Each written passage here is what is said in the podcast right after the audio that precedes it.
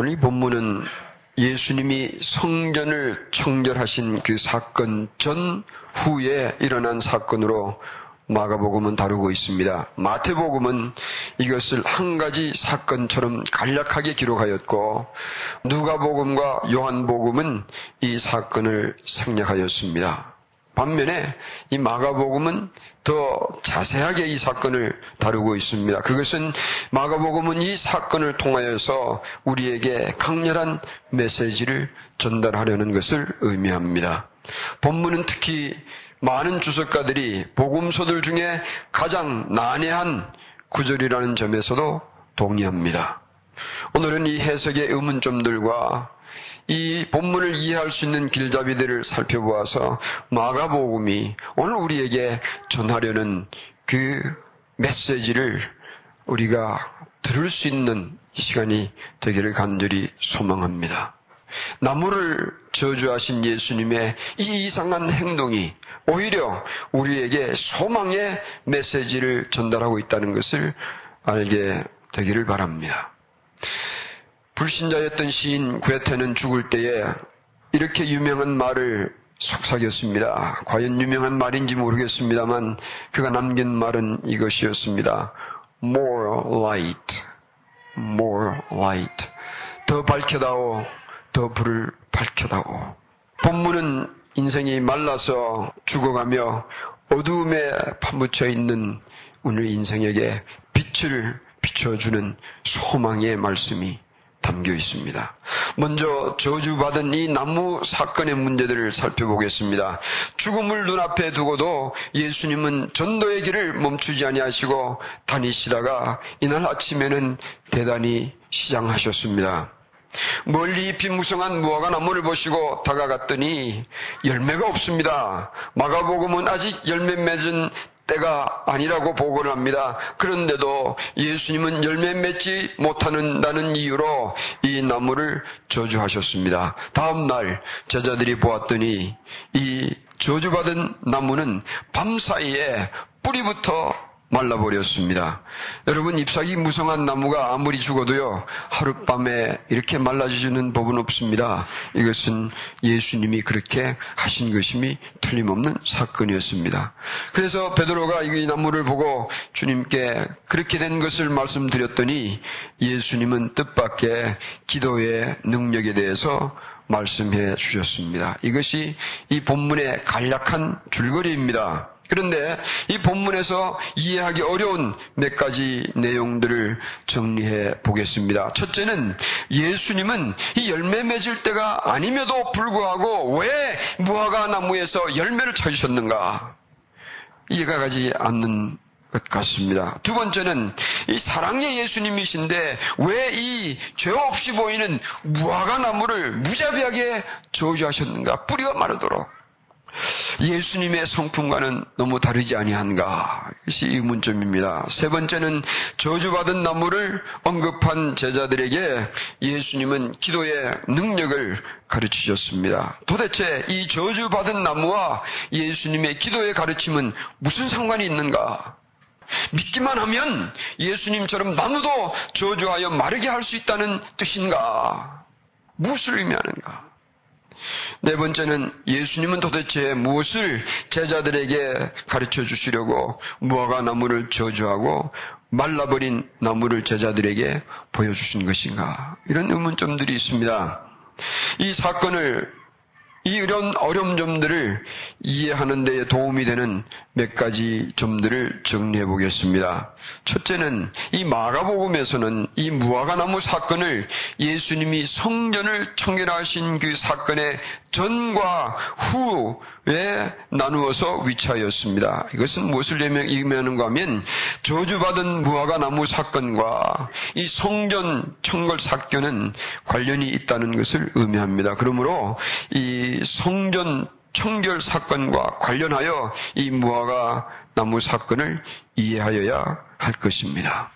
이 점은 또 더 세밀한 길잡이를 제공합니다. 그것은 둘째로 무화과 나무에 열매 없는 이 사실과 시장토로 변화되는 이 성전과는 연관이 있다는 점입니다. 세 번째로 성전 청결과 뿌리까지 말라버린 나무와 예수님이 가르치신 기도의 내용을 연관시켜 보면 예수님이 전하고자 하시는 메시지를 이해할 수 있다는 것입니다. 성전 청결과 말라버린 무화과나무와 예수님의 고난은 밀접하게 연결이 되어 있는 한 가지 메시지를 우리에게 전하고 있습니다.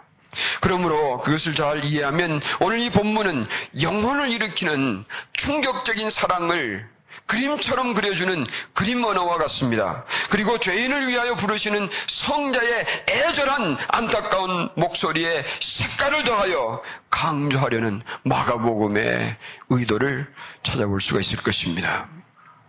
이제 더럽혀진 성전과 이 열매 없는 무화과 나무를 한번 연결시켜 보겠습니다. 예수님은 왜 무화과 나무의 열매가 맺히는 때도 아닌데도 불구하고 무화과 나무에서 열매를 찾으신 것입니까? 이렇게 한번 정리해 보겠습니다. 길가에 있는 무화과 나무의 열매는 어떤 자가 찾습니까? 배고픈 자가 찾는 거예요. 여기에 12절을 보면 예수님께서 시장하셨다고 하셨습니다. 여러분, 이 예수님의 배고픔을 그저 우리가 살다가 보니까 한 끼 식사를 걸러서 시장한 정도로 보아서는 안 될 것입니다. 하나님의 아들이 이 땅을 창조하신 하나님의 아들이 이 세상에 오셔서 배가 고프도록 다니셨습니다. 여러분의 자녀가 길거리에 돌아다니다가 하도 배가 고파서 때 이른 나무에서 무화과 열매를 찾도록 배가 고파 방황하는 모습을 한번 상상해 보시기를 바랍니다. 집 나간 아들이 엄마 아빠 배고파요 울먹이며 전화를 여러분에게 걸어왔다고 상상해 보시기를 바랍니다. 여러분 예수님이 보신 무화과 나무는 멀리서 보아도 잎이 무성하고 성숙하여서 때가 이른데도 불구하고 열매를 맺고 있는 나무처럼 눈길을 끌었습니다. 마치 그 나무가 팔을 벌리고 배고픈 자들아 내게 와서 열매를 먹어라 라고 초청한 듯 서 있었습니다. 그러나 막상 가까이 가서 보니까 그 나무에는 열매가 없었습니다. 그 나무에게 기대를 하며 다가왔던 사람들의 실망의 마음을 생각해 보시기 바랍니다. 여러분, 당시 종교 지도자들은 성전에서 재물을 바치고 와서 축복을 받으라 라고 사람들을 불러들였습니다. 그러나 만민이 기도할 수 있는 그곳은 이방인의 뜰은 시장터로 바꾸어 버렸습니다. 열매라고는 하나 없는 무성한 잎을 달고 예수님의 눈길을 끈 나무처럼 종교 지도자들은 성전에 불 밝히고 절기마다 사람들을 불러들여 그러들의 마음을 도적질하였습니다. 여러분 인생의 목마름 때문에 하나님께 부르짖으려고 그 아픔을 안고 먼 곳에서 성전을 사람들이 찾아왔습니다. 부서진 인생을 안고 너덜거리는 옷을 걸치며 배고파서 쓰러져가며 예루살렘 성전의 이방인의 뜰에서라도 하나님께 구하면 도와주실 것을 소망하며 성전을 찾아왔더니 그 이방인의 뜰은 시장토로 변해버리고 말았습니다.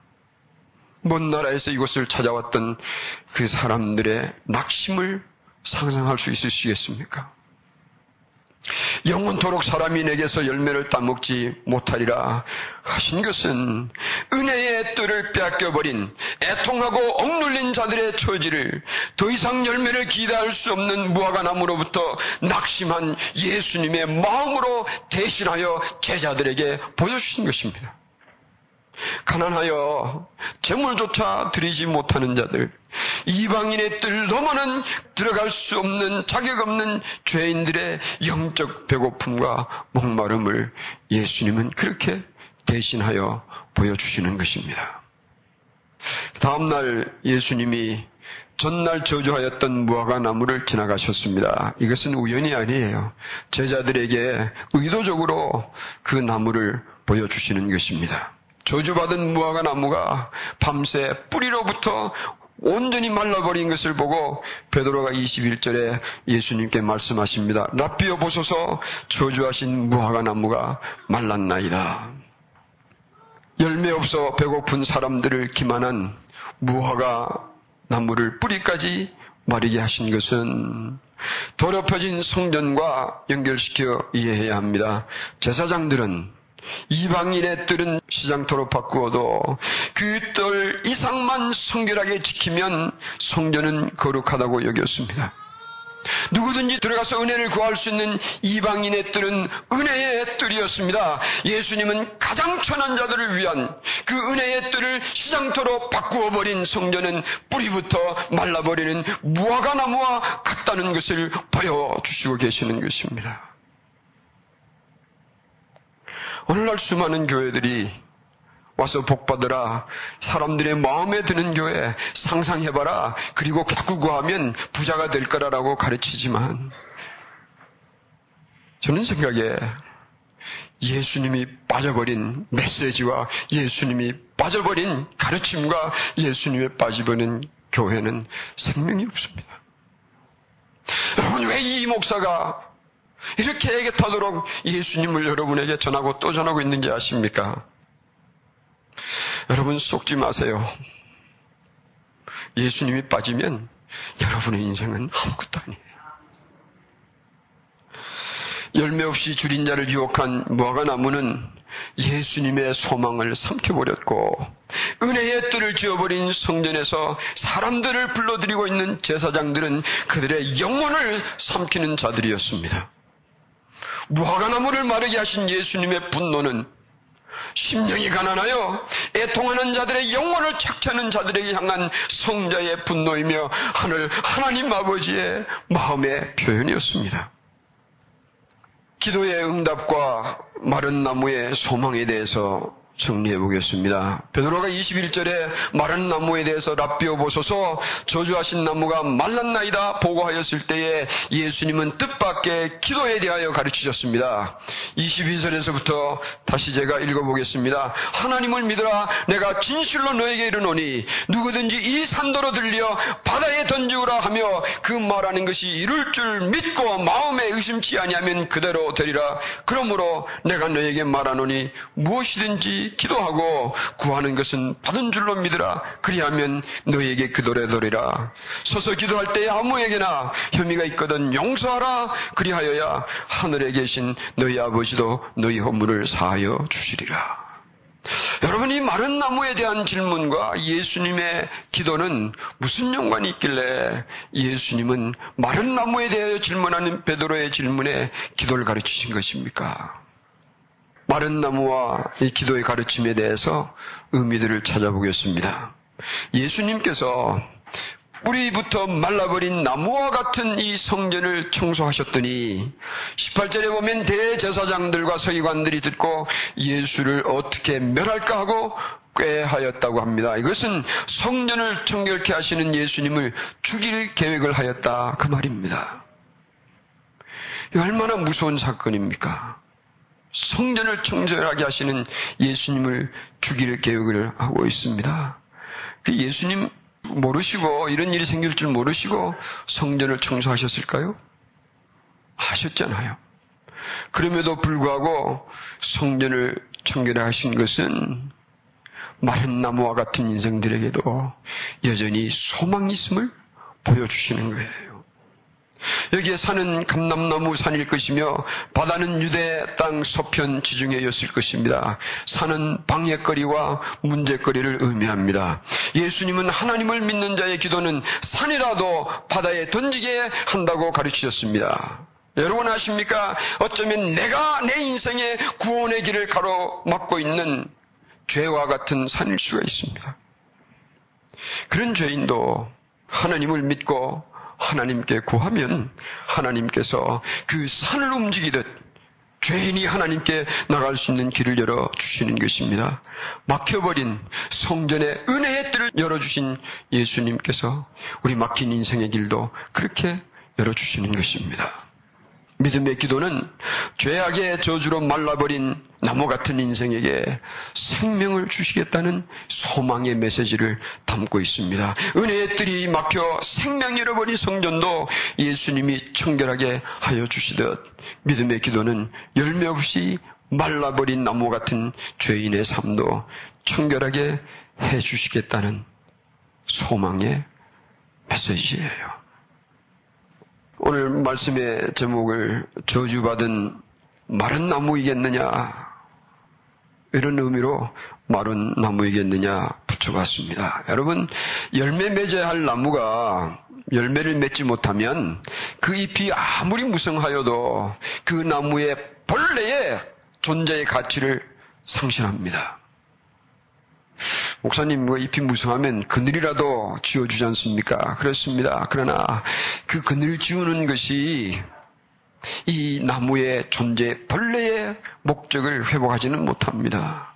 무슨 얘기냐면 인간이 인간다운 열매를 맺기를 포기하여 버리면 이 바로 이 저주받은 나무와 같다는 말입니다. 소금도 맛을 잃어버리면 길에 버려져 밟힌다고 했습니다. 인간이 인간답기를 거절하면 마른 나무와 같은 거예요.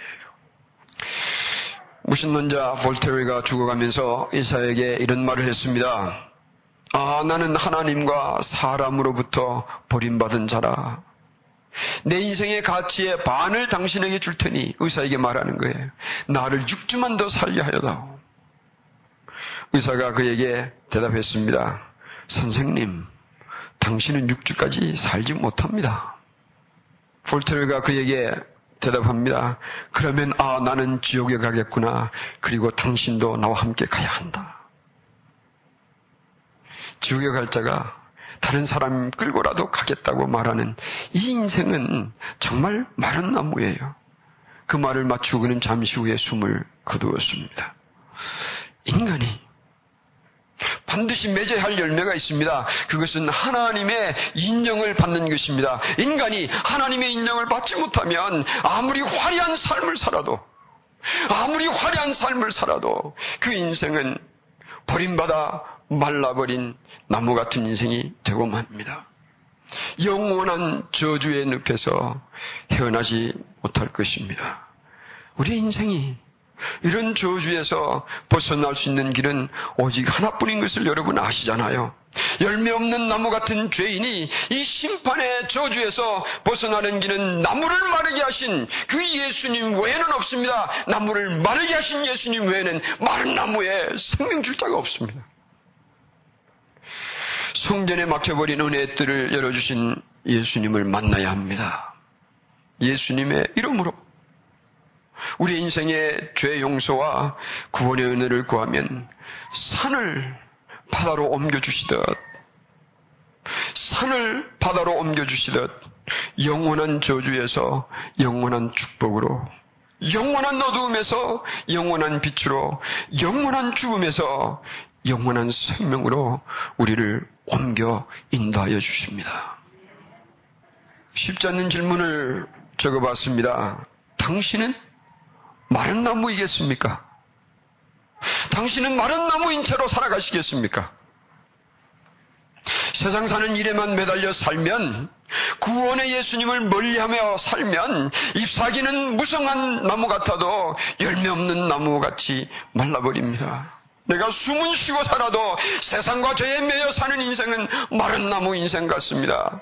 무화과 나무는 마르게 하셨지만 성전은 청결하게 하여 주신 예수님은 마른 나무 같은 인생에게 생명을 주시는 분이에요. 어찌하시겠습니까? 마른 나무로 머물러 사시겠습니까? 우리는 이 열매 한 가지는 반드시 맺어야 합니다. 마른 나무 같은 인생에게 생명을 주시는 예수님을 열심으로 찾고 만나야 합니다. 다른 것은 실패해도요, 이건 실패하면 안 됩니다.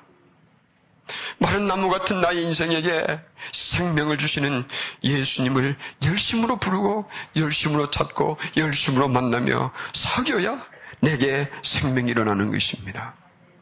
25절에 서서 기도할 때 아무에게나 혐의가 있거든 용서하라 그리하여야 하늘에 계신 너희 아버지도 너희의 허물을 사하여 주시리라 우리가 아무리 큰 기도를 드리고 큰 기도의 응답을 받아도 하나님으로부터 죄 용서함에 응답을 받지 못하면 다른 기도는 다 소용없잖아요. 내게 죄 용서함을 받은 은혜가 있는 증거가 무엇인가 하면 다른 사람의 죄 지은 것을 용서해 주는 용서가 내 마음에 있는가 여러분 한번 찾아보시기를 바랍니다. 목사님 다른 사람은 안 돼도요 저놈은 절대 용서 못해요. 그런 사람이 있습니까?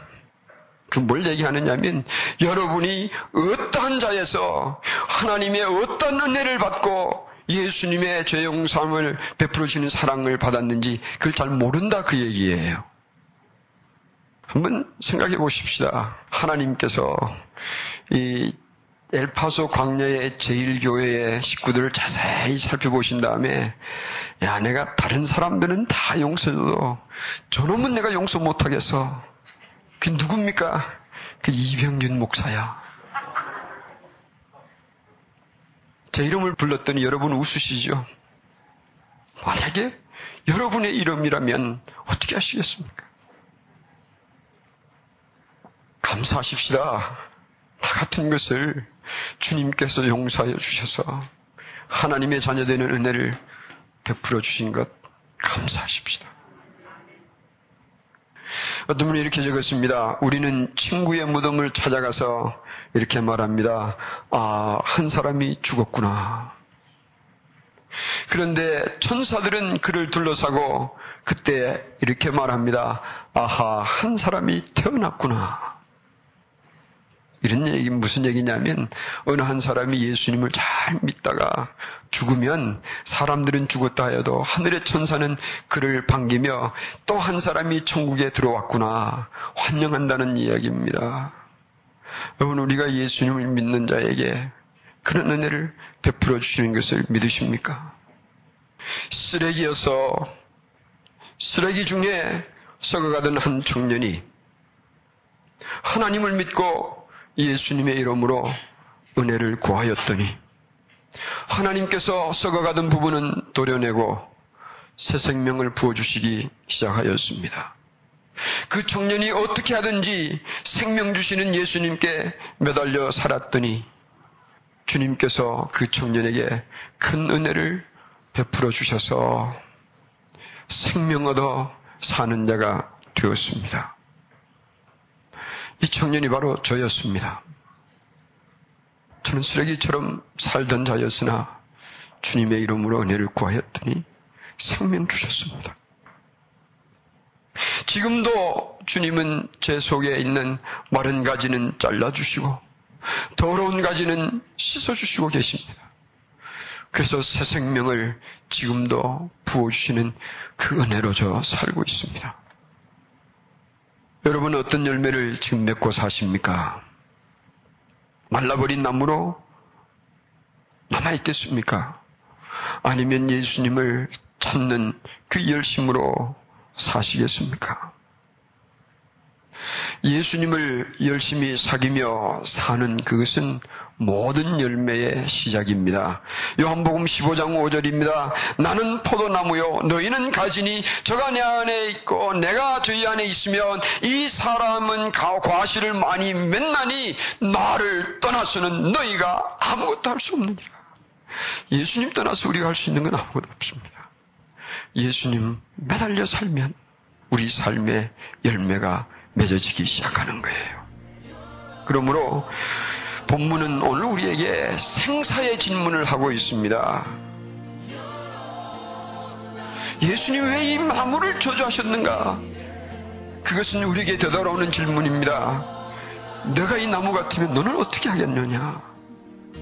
여러분, 우리가 마른 나무 같은 나의 모습을 보고 괴로워하며 합할 때가 많습니다. 어떻게 하시겠습니까? 길 있잖아요. 성전을 청결하게 하신 예수님. 여러분과 저를 위하여 이제 며칠 후면 십자가에 죽어주시는 겁니다. 그 주님의 은혜가 우리를 살게 하는 거예요.